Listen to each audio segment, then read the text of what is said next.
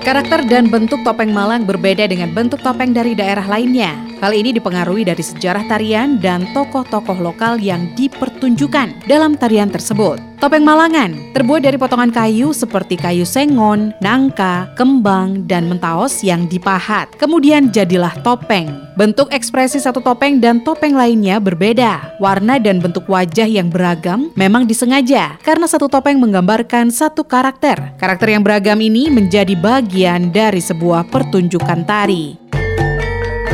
Kalau ada kita itu pakai nama ini, pakai nama ini, itu ada beda-beda. Kalau Bawang yang itu kumis, kumis dengan siung, kalau Jawa tidak pakai siung. Kalau Anoman, Anilo Anggodol itu pakai siung. Kalau pada Babu Lono Babu Jayalengkowo itu tidak pakai siung tapi kumis, kumis panjang. Kalau Bapang kumis baju roncat namanya.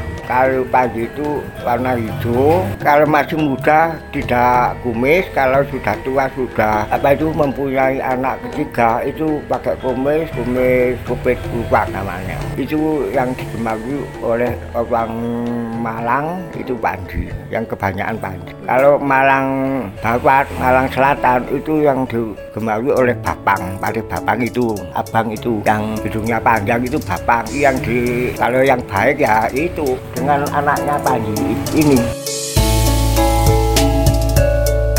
Memahat kayu menjadi sebuah topeng ternyata tidak mudah. Ada berbagai hal yang harus dikuasai pemahat selain bisa menghasilkan karya topeng yang rapi dan halus. Sang pemahat juga harus mengenal karakter yang akan dibuat dalam topeng tersebut.